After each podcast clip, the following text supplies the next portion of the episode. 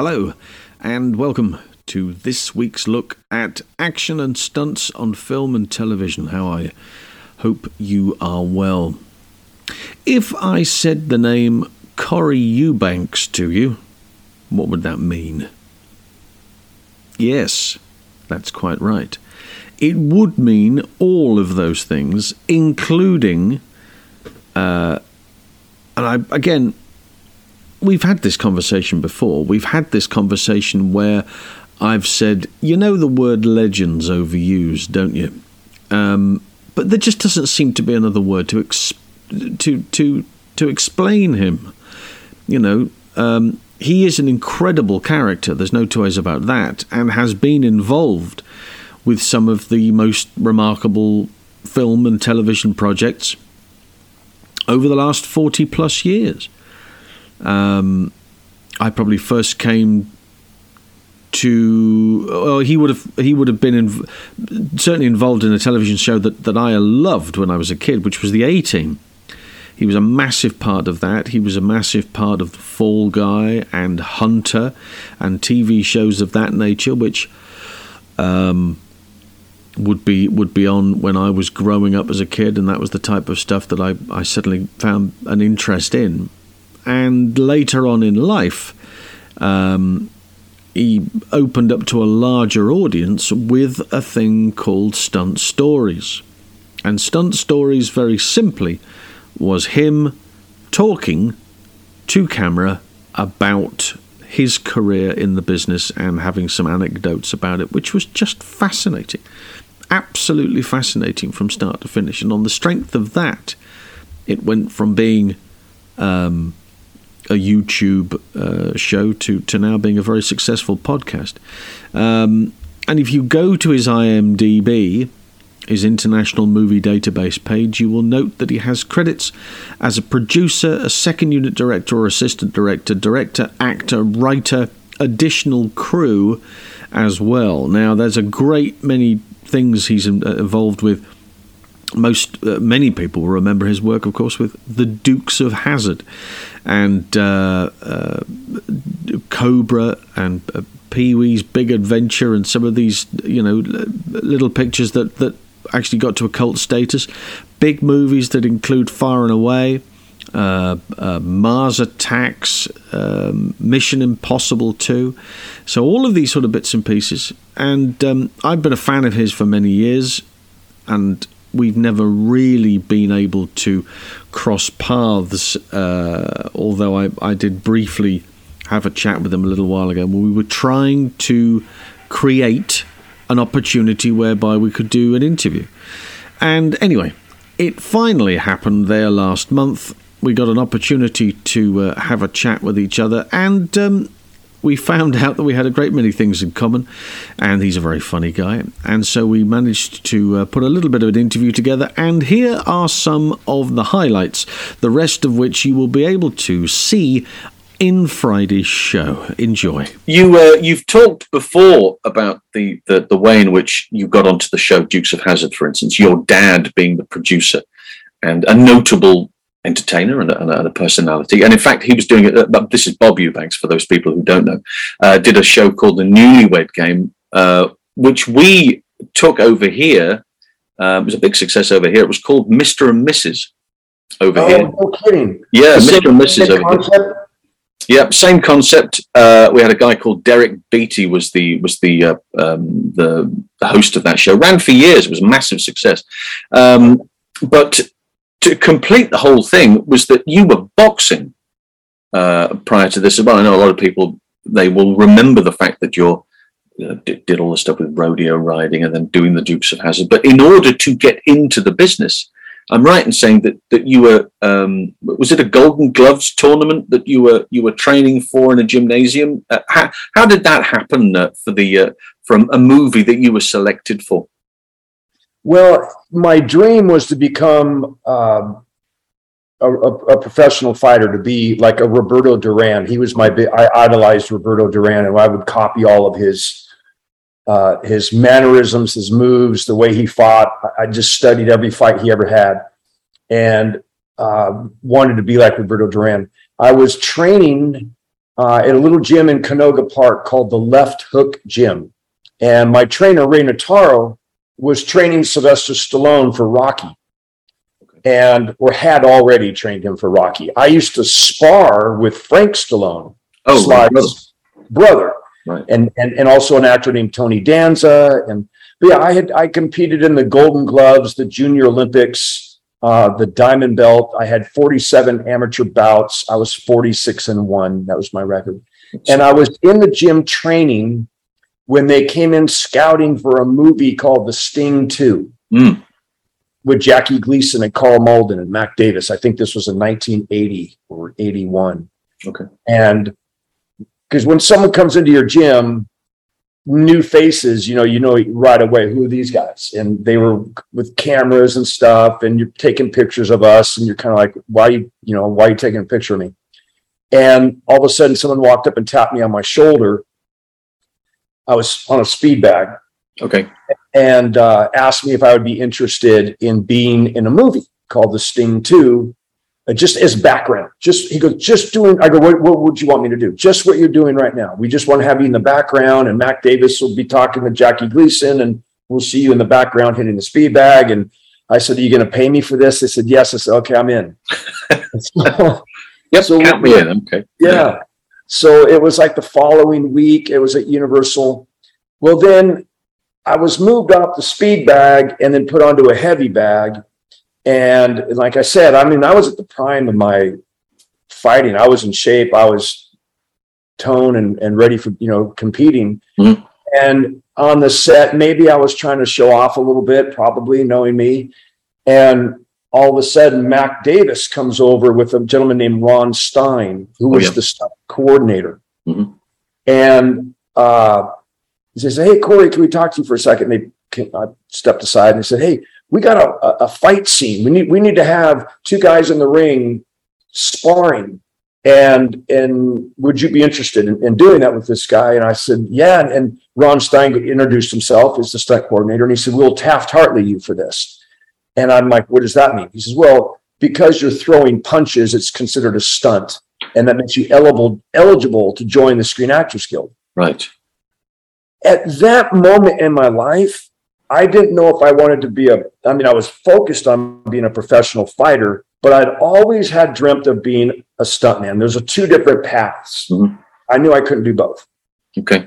And because I was brought up in, in with that with my father, as you mentioned Bob Eubanks, you know, he yep. used to also, he was a, a weekend rodeo cowboy. He would team rope and rope calves. And we go out to this place, the Paramount Ranch. Right. And I would I would hear and meet other stuntmen out there and listen to their stories and whatnot. And and I thought, wow, how would it be to be a professional stuntman? That'd be so cool. I didn't know you could make a living doing it. Right. But when this when this movie came along and I was asked to be in the Sting 2, it, it was just kind of like I don't know, maybe God was saying, no, you're not going to be a professional fighter. You're gonna you're gonna be a professional stuntman and go down that path. And and so getting Taft Hartley on that movie was a blessing because then as as you you're privy to you know we talked about my dad knew the executive producer of the dukes of Hazzard, a gentleman named paul picard right because he had hired my dad to do the newlywed game mm-hmm.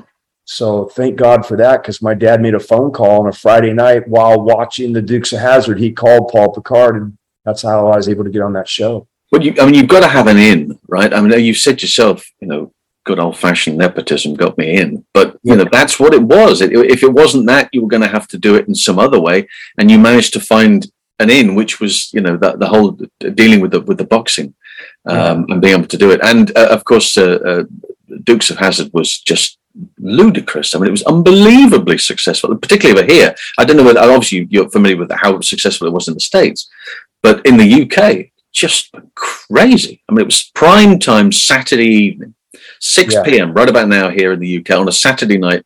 There was there would be sport during the day. Show called Grandstand. That would be the sh- the sports show.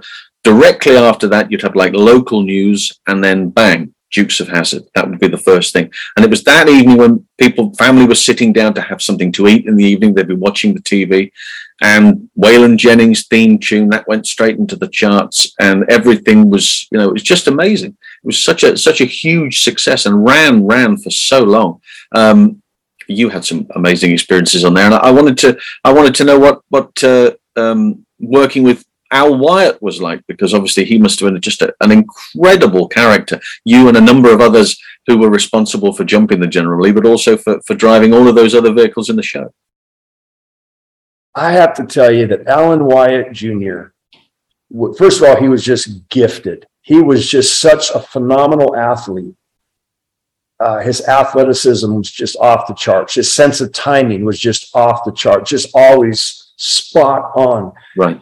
Probably the best thing ever for me was to had the opportunity to when I was doubling Luke, you know, mm-hmm. uh, Tom Wopat, to ride passenger with Al Wyatt Jr.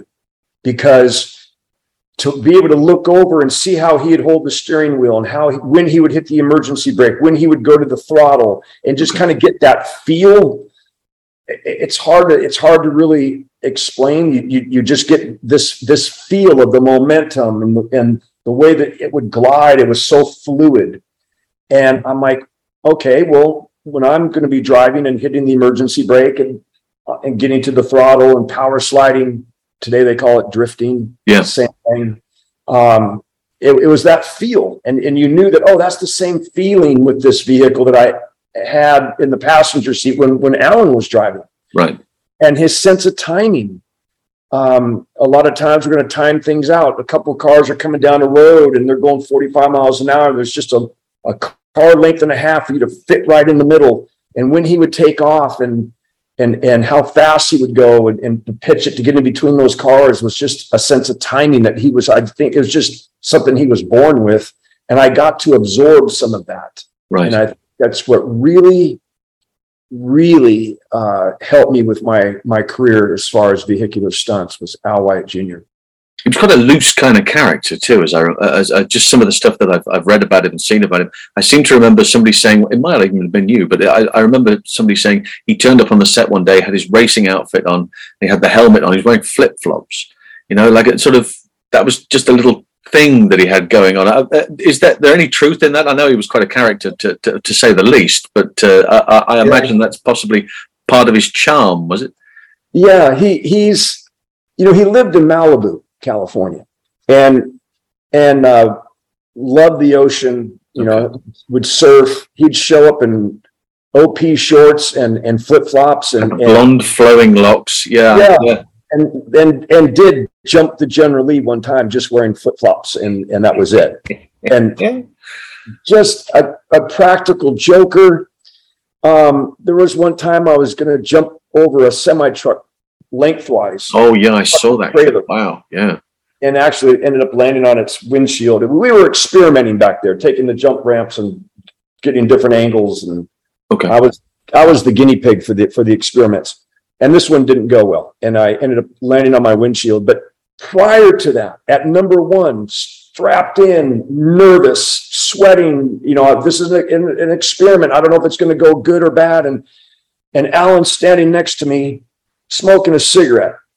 And right when they said, roll cameras, action, Corey, he took a drag off his cigarette and dropped his cigarette right between my my crotch.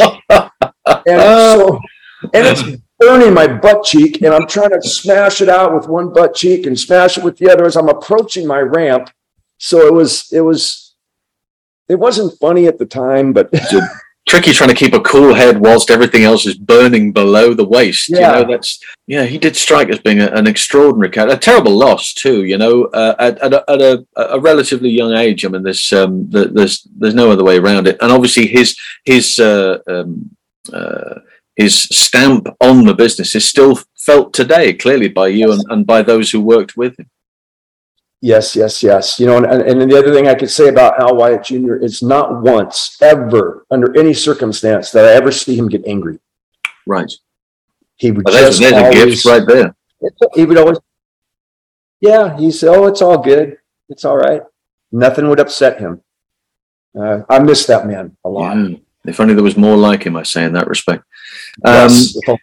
There, there is a, there's a there's a wonderful interview uh, uh of you on um, on YouTube with, and I want to pronounce this correctly, GWAT TV, GWAT TV, uh, and the presenter's a guy called Ronnie, and he says uh, and I quote, uh, uh, "You are one of the top three stunt drivers in the world," and the expression on your face is as, as though you've been hit by a steam train, like it's a complete shock to you. But obviously, looking at the body of work and the type of movies and television and, and work that you're you're asked to do on a regular basis, even now after the career that you've had, you've got to be the first or second phone call these days. Is is that still the same thing? Do people come to you and go, you know, Corey, here's the thing. You're not getting that situation where we've tried everybody else, Corey, and there's nobody else. You know, that's not that's surely not a thing anymore, right? Well, I don't I don't get the phone calls just to be one of the ND stunt drivers. We're gonna have 15 guys in a car chase and you want to be number nine, which is the fun thing to do because there's not much pressure. You're not under the microscope. Yep. You know, you're just one of the ND stunt guys and and you get to have fun. Mhm. I'm normally hired to be in the lead car doing that stunt that uh, we don't know if we can execute it, Right. it successfully. So Corey, you figure it out. Okay. And, and it- yeah, and, and I'm, I'm just being honest. I, I, I normally get called for, we got one take, we got one car. It's going to be, it's a lot of money we're spending on this, on this stunt and we're counting on you. And it's a lot of pressure. And there's a lot of times I'm, and I'm envious of the other stunt guys that are just the ND stunt guys that just get the feeling around and, and it doesn't really matter if they are on their mark or if they're, you know, they're inconsistent with what they do. Right. And it's a little frustrating at times. I'll, I'll hear of a, a, a car show that's going and there's a bunch of guys working on it. And I'm like, how come I'm not on that just being one of the ND guys? And I don't know if they think because I don't want to, but No, no.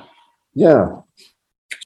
Um, looking through your um, career, um, we're going to touch on some some bigger gags later on. But I know that you you did experience that in 1985 you you worked on on Pee Wee's Big Adventure, which you Mhm. said yourself doubling Paul Reubens, and you know uh, uh, uh, as far as that was concerned at the time you go hey cool it's a it's a little comedy picture it's got this it's got that and it but it evidently turned out to be way bigger than anticipated. And certainly from your point of view, I mean, um, I imagine up until Fast Five, this could have been one of the most dangerous pictures you worked on. yes. I, I went, I had to go to the hospital twice dressed as Pee Wee Herman. And, Uh, and the, the, the first one was when I had to ride a bucking bull. And there's a rodeo sequence, and he's trying to go undercover and puts on a cowboy hat. And next thing you know, they put him on this bull. And I used to ride bulls professionally in the Yeah, yeah. PRCA. Been on about 300 bucking bulls. I was never very good, but uh, it, it was a lot of fun for me. So I knew what I was doing, and I Mhm. knew that the stock contractor Tom Mitchell had this brindle bucking bull named T.J. Hooker. He was named T.J. Hooker because he liked to hook people with his horns. okay. And so, long story short, I'm doubling Paul Reubens, and, and we come out of this this buck and shoot, and this bull starts to spin, and I start to fall off the side, and he throws a horn back and hits me in the back of the head, and I wake up on a gurney going into the ER in Pomona, California. So you you how long were you out for? Uh, maybe a long trip. a long a while, yeah. Oh, okay. And um, that's the only part I remember. I, I only Mhm. remember, you know, the doors opening and seeing the ceiling and going, "Oh, great! I'm in the hospital again."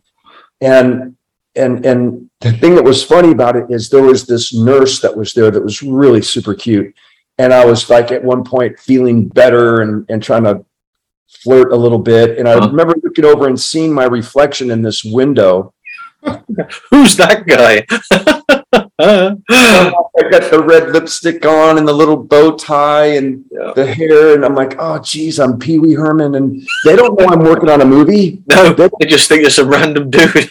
Just some weird freak that came in dressed like whatever I was, you know, wearing that little gray suit. And then it happened again when I had to jump a bicycle on the same movie over a, a 17 foot high fence, and they had to pull me in with a cable system. oh right, yeah. and I went 72 feet, and we built all of these cardboard boxes, a thousand two foot by two foot cardboard boxes as a catch pad, Wow. and I overshot them all and hit three boxes and augured into the ground and in my head. And again, I was out and taken to the hospital for the second time, dressed as Pee Wee Herman. You wouldn't think you'd be getting danger money for a picture like that, but but very clearly it, it was right up there. I mean, every box ticked as far as that was concerned. I yeah. suppose that's the thing, though. You you look at some of these bigger pictures, you you you maybe expect, okay, well, this has got this in it, and this has got a fire gag in it, and this has got a big car turnover. So you know they will take the stunt engineers will do all the engine the, the, the specifications they can, all the safety bits and pieces, and uh, you know maybe in certain situations you think in here oh, it's it's falling off a bike. Okay, I can do this, and we're going to work bits and pieces out, but did, did it just get to the stage where it was it became much bigger as it went on and the, and the propulsion took you further than anticipated? Was that the deal? No we we had rehearsed it the friday before. Okay. We put up two poles in a string to simulate the height of the chain link fence. Okay a, a, special effects man named Bruce Robles was operating this winch system. It was a VW engine powered winch that would coil up the cable. Right it had handlebars like a motorcycle and a clutch. Uh, and but he'd put it in gear and then let the clutch out. No speedometer, just a tachometer. Right. So he'd be like in second gear at 2,000 RPMs. This is how fast Corey's going. Visually, we didn't know. And we did like three or four jumps that Friday. The first jump, I barely made the boxes. Um, we picked up the speed and changed the angle of the ramp. And by the end of the day, I was I was going flying, clearing the, the, the string at 17 feet and going right into the middle of the boxes. Everything was sweet. Okay. Of course, for that I was wearing a helmet and hard plastic elbows and knee pads, and because when you crash a bicycle into those boxes, it, it, somehow the bike still hits you. Yeah, exactly. So now the weekend passes. It's Monday afternoon. We get the same setup. I'm dressed like Pee Wee Herman. At the end of this cable, everything with Bruce Robles, thumbs up, everyone's good. And I see Paul Baxley, the stunt coordinator, walk up to Bruce Robles, who's about maybe 200 feet from me. He pats him on the back and points over the fence. Right. And turns to me and gives me a thumbs up. And I remember thinking to myself, what was that conversation about? what, what little coaching did he just give Bruce Robles because we got this dialed in. We have it figured out from Friday. The second they called action and that thing took off, I'm like, oh my God, this is much faster than what we had rehearsed. Wow. And on the back lot at Warner Brothers, these buildings are going by me. And and be honest with you, if you were there, you you like everyone else would have seen the skid mark going up the jump ramp because I was on the brakes. You brake going up trying to slow it down. Wow. And, just, and, it flew. And as soon as I went over the top of that fence, I just went to chuck the bike to try to go down. But when you're still being pitched up, yeah, yeah. it's hard, hard, to fight gravity to make yourself go down, trying to get to those boxes. And like I said, I only only crushed three of them and, and then hit my head on the grass. Only three of them. So you, you managed to hit three. Wow. I wonder if he said, send it. You know, that was yeah. the that was the only advice he gave him. Pat him on the back and go for it. Wow. Well, it's a good job you're here to tell the tale. Yeah. Um, it could have been much worse. Uh, um, another picture that um, that you worked on, I've always been fascinated by this, and and, and always um, um, uh, uh, we, as far as car gags are concerned, anyway. You, of course, now uh, everybody knows you have a reputation for these extraordinary car gags. But there was another guy, uh, uh, and a good friend of yours, Russell Solberg, um, who was uh, responsible for, for one of the most remarkable car gags at the time in in, uh, uh, in the movie No Man's Land. Now, yes. I, I, know that you were involved in this, but were you involved in that sequence as he as he pipes through the uh, through the Pepsi wagon? Oh, I was the stunt coordinator. That was my very first film as a stunt coordinator. Oh, I see. With Charlie Sheen. Charlie Sheen, yeah. And I came up with that gag. Oh, and nice. I, okay. I pitched it. I pitched it to the producer Duncan Henderson, right, uh, who just passed away. By the way, I, I oh really? Worked, yeah, I worked with him up in Canada on uh, Transformers Seven. Okay, and just recently he passed away. But yeah, Russell. I, and the thing I felt for Russell Solberg about that stunt, because you know we were we were uh, jackknifing that forty that semi trailer. Yep. And then as it's coming toward him, he's going to come and hit a pipe ramp and go through it. Yeah the day that we were going to do it, there were all these this cloud cover, and the clouds would come in front of the sun, and all of a sudden you got to change the f stop on the camera because back then we are shooting film. Mm-hmm. And Russell's all strapped in, and we okay, loosen them up, loosen them up, you know, let them breathe, you know, let them relax for a few minutes, and then the clouds would go by, and then we, okay, we're getting ready to go, get Russell strapped in. That happened at least four or five times, and it's just draining on you your your adrenaline every time you get ready at least for me, if I'm getting ready to do a stunt that you know you know is going to be a thumper or something, yeah. whole case could collapse and you could you know get a concussion or get killed. It's you, your adrenaline starts pumping. Anytime someone you're going to compete or perform, right? And that happened to him four or five times that day, and then finally we're like, "That's it. That's that's it. We're not going to do the stunt today." We have, and he was he was livid. He was. Yeah, I guess he's he's ready to go, isn't he? Yeah, and he had another job he had to go on. So I think I think we pushed the date or something happened and anyway it worked out that he was able to come back and do it and did such a phenomenal job. And poor guy, he's big guy, you know, he's six yeah, four. Tall, yeah. He can't get low inside that car all that much. But the worst thing you want is when you're doing a big pipe ramp and getting a lot of air, is to land on your driver's side. Yes there's not much forgiveness. There's not a big crumple zone at the front of the vehicle. Uh, the, the best thing is if you could land on your ass end. That's like the best. You you it, it absorbs all the the majority of the impact, and mm-hmm. it, it, you're not thrown against your five point harness. You're thrown back in the seat. But the worst thing is to land on the pat on your driver's side, and that's exactly what he did. He he he was so high in the air he almost went over the semi truck. The ass end of his car went through it. Yeah. And then bam on, on his side. I thought, oh my God, that's how you break your knees. Your, that's how you fracture your shin. That's how you fracture your elbow. That's how, if you don't have the right helmet restraint, you smack your head and get concussions. But he he was he was fine, but you don't hit much harder than that on a pipe ramp, I'll tell you. This is a tale of the supernatural. The Tapes, a podcast of the uncanny. Do you believe in ghosts? Join me, host Christopher Goldie, and guests as we discuss the best in unsettling television and film. Who is this? Who is coming? Find us on Facebook, Twitter, and Instagram. Search for at the Tapes Pod, part of the Pod Dojo network. It was just I remember um, I remember seeing because it was the Stuntman Awards when I saw it the first time. I think it was 1986, the Stunt Awards. Lee Majors was the host of the show.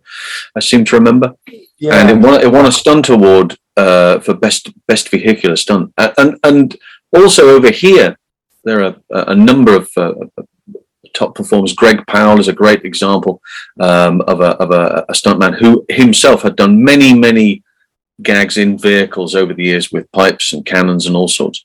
Um, and he said this one was just sensational. And do you know what I think really sells it is the fact that it's a cons- you you've blended the pipe into the scene so that it's a construction thing and there's these pipes obviously they're presumably gas pipes or something pipes for for the, yeah. that are going being worked on and the pipe ramp is built into that and he's just full 360 right through there it's absolutely magnificent and shot in just that slight bit of slow mo just to give it an extra, and then it bounces. It bounces like back onto all fours again, you know, as the as the Porsche yeah. drives off in front of it. well, you remember that film well, yeah. Oh, I, I think I'm, i must have seen that about 500 times. That clip, I really have. But that that must give you such such great feeling as a coordinator to go look what that look what we did. You know, that's just spectacular. Yeah, because at, at, the, at the beginning in the script, it was just um, basically a, a, a drive-by, just right. a chase, just to chase. them. And then like, well, maybe some cars can get in the way to slow them to get some separation from them. And I said, oh yeah, or we could jackknife a semi truck and have them pipe ramp through the side of it. And they all looked at me. We could do that. we yeah. do that. Yeah, it costs money, you know. Hey, I want to share a, a, a story with you real quick, if I may. Oh, That same year, 1985, mm-hmm. you mentioned was the year I doubled Sylvester Stallone on Cobra. On Cobra, yes, it was, yeah. And and was uh, one of my favorite favorite uh, car chases ever that I got to do. Well, now we fast forward 35 years, and I get hired to go to Oklahoma to work on a, a project called Tulsa King. double doubling Sylvester Stallone. Yeah, yeah, that's recently. I remember that. Okay. Yeah. Now I'm there dressed like him, same shirt. They did my hair, gold chains, everything. I'm sitting in this vehicle that he's supposed to get in. Uh-huh. He's maybe 10 feet away from me, but he's talking to the director. But as he's talking to the director, he keeps looking over at me. Right? He's like, I know this guy from somewhere. And he's talking to the director and looking over at me. Finally, the director walks away and he looks at me. and I look back at him and we make eye contact and I go, Didn't you do a boxing movie like five years ago? Uh, he goes, Oh, Corey, I knew that was you. Yeah. How you doing? And I got out and gave him a big hug and he goes, You're still doing this? I go, oh, I'm still doing, I'm still doing it. You're still doing it. so wow. I got a I got a photo taken with him in front of that car, which oh nice. Missing would have been Terry Leonard because he was the stunt coordinator on Cobra, and we got a picture together standing in front of that yeah. Mercury. Your uh, your work on on Fast and Furious movies, I think, now totals three, if I'm not mistaken. Uh, yes. Too Fast, Too Furious, the second one, Tokyo Drift, and five. Um, without shadow of a doubt, that that prison bus gag is just unbelievable. I suppose to look at it on paper, you'd think, okay, this is pretty exciting. And I certainly know that um, from a UK perspective, um, we had a thing over here called Stuntman 86. Uh, uh, I don't know whether you had them in the States, but we had a, like a competition thing which ran for many years. Six UK stunt performers would compete against each other doing varying stunts, often later on, it became the stunt double. So this guy would be doubling the character in this sequence, and then this this stunt double would then take over the story to this next gag. And one of them was um, a, turnover of a coach, a bus, um, uh, not as big as the one that you did, but nevertheless, these um, Dave Bickers was the was the stunt engineer. Greg Powell was driving, and they got cannons. I don't think they'd done one in the. They'd done one the year before with a vehicle, uh, in the middle of the road, fired it, and it disappeared off into the trees. And this was a coach on the back lot of a studio. And when he hit the button and the thing went over onto its side, you go, wow, that's amazing. Now, not that many years later, looking at, at the, the stuff you're doing, you're rolling this thing halfway down the road. You know, the most extraordinary thing to watch. Um, I know that it was a very complicated shoot. I also know that it didn't go terribly well first time round. Um, but I, I, I want to know your feelings about being in it, hitting the button, and you know being then the passenger because you've worked up everything up to that point. You you can do no no more, I suppose, up to that point. The stunt guys, they, they the engineers, they've created the roll cage. You're in a little safe housing. You've got all the stuff on. The adrenaline's pumping, and then you get to that point and you hit the button and then everything takes over what ex- explain to to to me and, and to, to people watching how on uh, what that feels like because there's no way of describing that I wouldn't have thought but give, give us a flavor of you know the the enormity of this particular gag. Here would be a, an analogy that maybe people can relate to. Okay. A doctor is going to give you a shot and comes in with this needle but the needle is 10 times bigger than any needle you've ever seen. Right it's going to jab this needle in your arm. You know it's going to hurt, but you don't know to what magnitude. How how much is it going to hurt? Right. That was how I felt. I felt like something's going to go wrong. We've rushed this process to, to build the cage, to get everything ready to put together.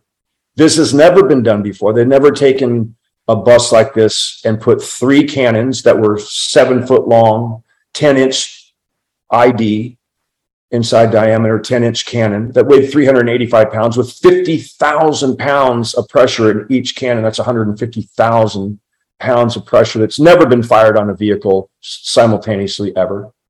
The bus being a unibody uh, couldn't support those cannons, so they had to build a double decker frame out of steel that added 14,000 pounds to the weight of the vehicle. It tipped the scales at 42,000 pounds. It's 21 tons. No vehicle has ever been flipped over that weighs 21 tons. We made a decision to take the, the steering wheel and everything gas pedal brake and move it into the center aisle. Uh, that just made common sense. You know, let's get away from the side and pull it back seven feet from the nose to build the pod that I Mhm. sat in. I say thank God that it didn't work properly the first time. Um, 'cause I think that I would have been crushed to death. I think Really? because when that bus flipped over on the first one, only one cannon fired. Uh, so it went onto its rooftop and then it kind of flopped back on its side. Right. But just that little rotation already dented my pod. The bus just was crushing in like it was, you know, aluminum foil. It, it wasn't as strong as we thought the exterior of the bus would be. So when the decision was made to do this again, they had to repair the bus. I went to Matt Sweeney, the special effects man, and I said, I have a request. I want to take another two hoops, put two more halos over the front of me, two more over the back of me of a two inch 120 DOM tubing. I want to put four more. We added 1,700 feet of additional roll bar tubing. Now we moved on to the day. It was, um, it, I, it was a real weird feeling, um, almost like I was being uh, ignored by the crew, like dead man walking. Nobody wants to look at you. It was a real strange feeling. Um, it's the first time in my career ever that I went and got my life insurance policy and gave it to my oldest daughter Oh, wow. It, it, it was one of those things w- when I, I thought I left my hotel room that morning to go to set that I packed up all of my bags and, and all my, my clothing and cleaned out the bathroom and like, but I'm like, wait, am I supposed to be here for another night? But why am I putting all my stuff? Cause I thought I was going to go to the hospital, Right. you know, or, or to the morgue. I didn't, I didn't want somebody coming in and picking up my dirty socks, you know?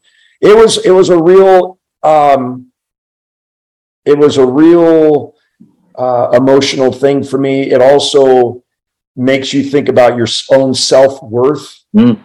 This is a freaking movie. I'm doing something that nobody knows if the roll cage is going to withstand that that impact. It's a flip of a coin. It was nerve wracking, and then I think because I am a, a fighter, you click into that mode. Once you get in the vehicle and get strapped in, I get very aggressive um, I almost get like an angry uh, uh, approach of like, let's just go kick ass. Okay. And, and I think that's to help um, overcome the fear. Right. Um, at least that seems to work for me. And it, and it was, it was a lot. I mean, I wasn't just driving the bus down to a mark and hitting a, hitting a button. It, it was along the way. I had to flick on two more cameras. We had interior cameras. I had to flick on Oh, okay. um, the, the, we had a problem with the brake line that was leaking air pressure, so I couldn't even get the air brakes to turn off. Uh, we had 16 cameras on it. I had one button once I, oh, after the first one, after the first take, when it only went, and I smashed into the charger that Paul Walker was supposed to be in. Mhm. Justin Lin, the director, comes up to me and he goes, You know, Corey, we were looking at the footage and it hits so violently, it looks like it would have just killed Paul and would have done major damage to the Chargers. Can you just go over it? Maybe can you just This is that was the next point I was going to say because uh, uh, in the footage, and particularly in the behind the scenes footage of this thing, it just lifts like glides over the top of the thing and lands in front. It's the most extraordinary thing I've ever seen in my life. But what was funny about it, I was like, that was the most ridiculous question he could ask me. Can you just go over the top? I said, sure, just over the top. I go, it's just like a feather. It's just Yeah. a 42,000 pound feather. I'll just float right over the top of it. And I just walked away from him. And like I said, I get kind of angry when I'm nervous.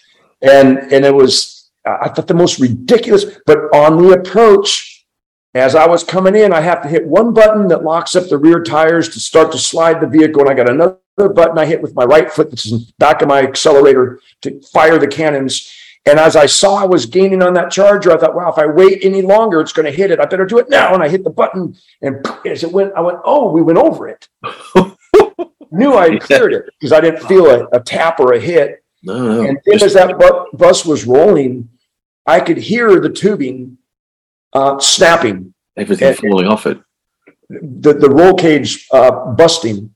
And my surroundings were getting like tighter. The sound was coming tighter, and I thought, "Oh my gosh, it's happening! This roll cage is collapsing, and I'm about to any second now. I'm going to feel my my head being pushed into my neck, and or it was a frightening because it rolled three and a half times, and I was going I was going 60 miles per hour, 60. and I remember having that conversation with with a, a, a few of the special effects men. I said, guys, you know about physics and stuff. And if we're taking 21 tons, throwing it seven feet in the air at 60 miles an hour, what's that impact going to be?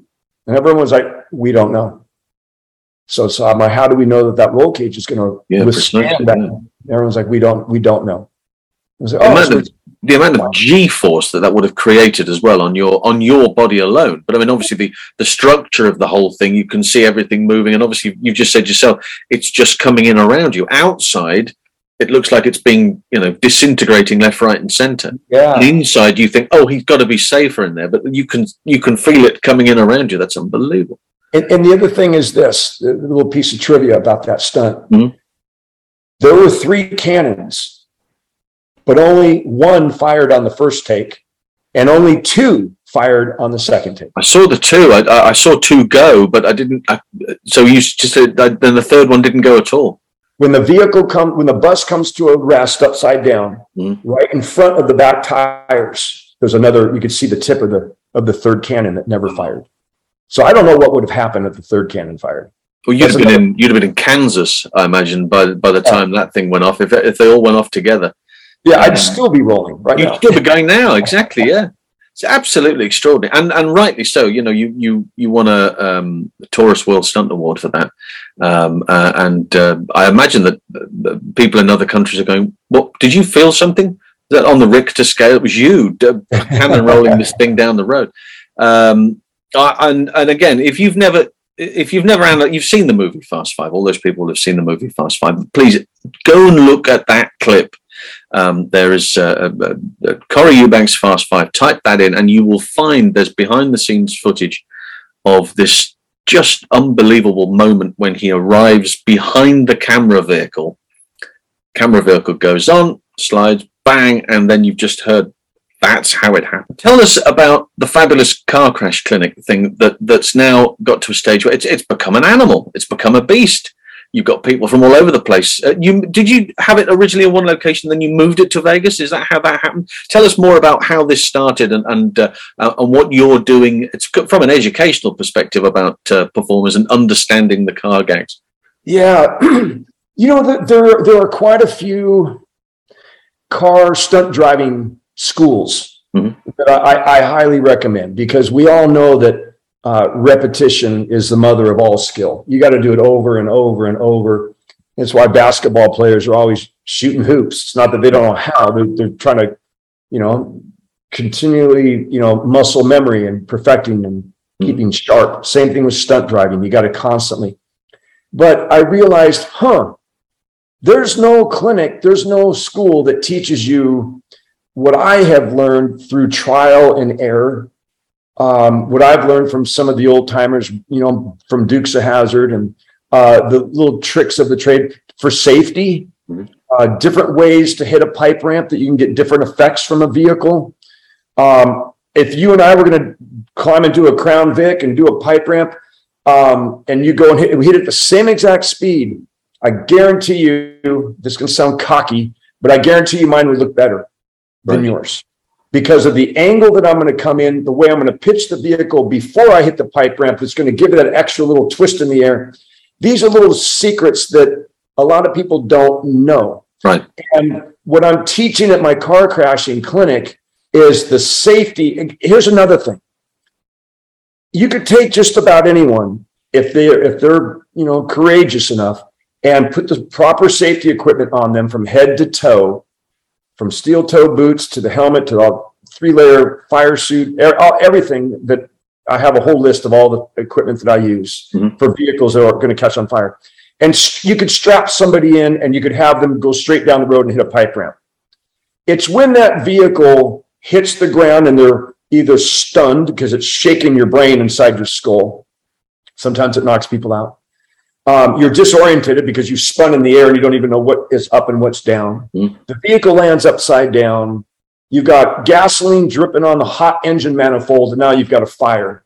Right. Fuel key's still on because they haven't turned it off because they didn't know to, and this fuel pump's still going. And now the whole and that's burning, and next thing you know, the whole vehicle's on fire. And it's on fire, you're upside down, and now you got to try to get out. And there's tubing everywhere because you've got a full roll cage in there. Right. And you go to hit your five point harness to get out, and you drop right on your head. You're in the fetal position, upside down. You're in a knot, and you're panicking. Um, the chances of you getting out safely are are are slim. That's something that you need to practice. You need to learn how to do. So I have these cages, these cars that are fully caged, the same roll cages that I use for performing cannon rolls, pipe ramps, big jumps. And I take my students and I put them in these vehicles, strap them in with all the safety equipment, and in different configurations on its side, upside down, on its passenger side, you know, even on its wheels. There's a way, a technique that I have for me in, invented for myself, which is the quickest way to get out of a vehicle if it's on fire, or if, if you've gone off the road and down into a, a, a lake and you're sinking. So these th- these techniques, these these um, safety procedures that I have come up with, um, some of them did not work through trial and error, uh, perfected. Um, I've got all of these here, and I'm like, I'm in a point, as I mentioned to you, I'm 60 years old now, and I'm starting to step back from doing these big, high speed vehicular stunts. Mhm. Um, I've stripped my brain enough for 41 years. And it's time for the new generation of young stuntmen and stunt women to step forward. And I just want to pass on this knowledge. I want to pass on these, these tricks of the trade that, that I have learned, that I have invented, that I have perfected, and pass it on to them to help them do these stunts safely. Because when you know, okay, I've got all my safety procedures are, are covered, it reduces your fear of performing the stunt, which allows you to focus on performing the stunt. Right. You know, and, and it's and it's funny. The, the, one of the things I also do teach and or, or or talk about. There's two things I can't teach. Two things I can't do for you. You either have to have it or not. That's courage and timing. Right. The two things I can't teach them the courage and the timing. I go, I can help you be more courageous because I'm going to make you feel safer based on the stunt seat, the roll cage, all the safety equipment that I use, Mhm. and I'm passing on to them. And it's been a real joy for me. I, I put on three clinics in, in California and realized that the majority of my students were coming from the East Coast. They Oh. were coming from New York. They were coming from Georgia, New Mexico, uh, Louisiana. I had a I had a, a, guy fly in from Australia. Oh, really? What? Yeah, he did. Yeah, this guy named Casey. And I thought, wow, why don't I move it closer to everybody? The, so much work going in Atlanta, Georgia, in New Mexico, Texas, you know, New York. And I said, well, so I went and bought a place in Texas so I could put on my car crashing clinic in Texas, which is more of a central place for everybody. So that's my next clinic uh, will be held in, in a little town called Stephenville, Texas. A, the the sleepy town of Stephenville, Texas, which will no longer be sleepy, I imagine. Once you once you've uh, no no no those days of sleepy nights and calm evenings are now over uh, in uh, Stephenville. Um, well, I just you know the, you, you've done you've done everything pretty much. Uh, you've done um, uh, you know the you've done you act, you write, you're a stunt man, um, you're a producer, you you sing. You know, yeah, I've heard you sing as well, man. Are you, is there anything that you don't do? Is there anything that you're yet to achieve, which is still on that bucket list of stuff? You you know what? Um, the the thing that I that you did not mention that I have done that I think I'm going. It's time for me to go back to because it's a passion of mine. Is is directing. Okay, I've directed 21 one hour television shows Yeah. as a first unit director. Mhm. I, I've done over 80 projects as a second unit director for film and TV. Um, I've I've written and directed two feature films. And back in the day when there was VHS, just straight to video, yeah, yeah, most fun I've ever had. The most fun I've ever had is is writing a script and going out and and directing it. You know, when I did those two films with Russell Solberg, that I, I wrote the screenplay and I played the lead because mm-hmm. uh, I was the cheapest actor that we could hire. Right. and Russell is the cheapest director you could hire. Um, we look back on those days and go, those are the funnest times we've ever had. And that's what life's about. You know, I want to, I want to go back to having, having fun doing, doing that. And I, uh, so I think that's, you know, at this point in my career, um, I'm, I'm going to continue with my car crashing clinics to pass on that knowledge. I almost feel like it's wrong for me not to. To why, why didn't you tell us about this safety stuff? Yeah, yeah, yeah. No, I see that. I mean, and it makes perfect sense for you to be doing that because you've you've you've although you've been doing lots of other stuff, you know, you've been riding horses, you've been doing this, you've been doing falls, you've been doing fire jobs, fights, you name it, you've done it all. But predominantly, people will remember you from that type of work that you've been involved in cars. So who better to to create a clinic and pass that on than than you, and who better to to direct you know, come up with new ideas for, for, for pictures that, that won't involve you having to, you know, have the headache for the next three weeks after yeah. this particular car wreck or etc. Yeah, I, I just tell you real quick. I did a. This is when it came to my mind. I said I got to stop doing this. I did a, a cannon roll on a show called "You Better Call Saul." Oh, okay. Yeah, I, I remember that show. I flipped over. a cannon rolled a Bronco. Right. In in New Mexico and it was for Al Goto was the stunt coordinator. And I, am like, how fast do you need want me to? He goes, well, we need like three or four rolls. And I said, um, all right, so you want me to come in high? He goes, yeah. So it was one of those things out in the desert on this desert road where really did I'm like, I'm not going to hit anything. It doesn't, you know. I came in fast. I I don't know how fast. It felt like around 70, maybe 75.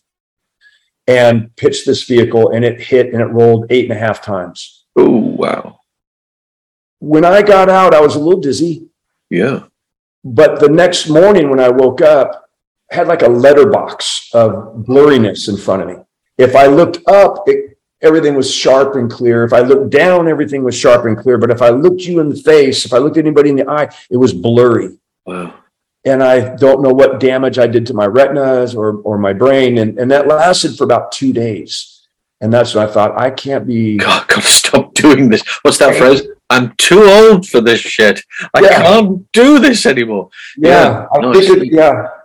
it's going to ha- has to happen. So uh, you, you've you've probably made the right decision, I think, under under the circumstances.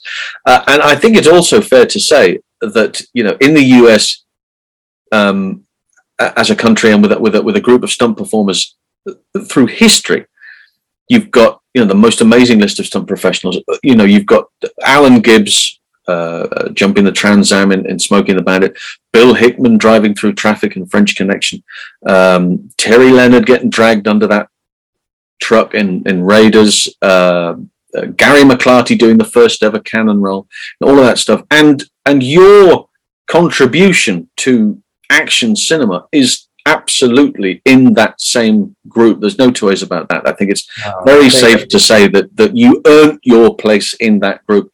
And uh, for me, it's been an absolute pleasure to to speak to you today, Corin. I thank you so much for your time. Uh, I am so flattered and, and, and honored, and thank you too. I really appreciate it.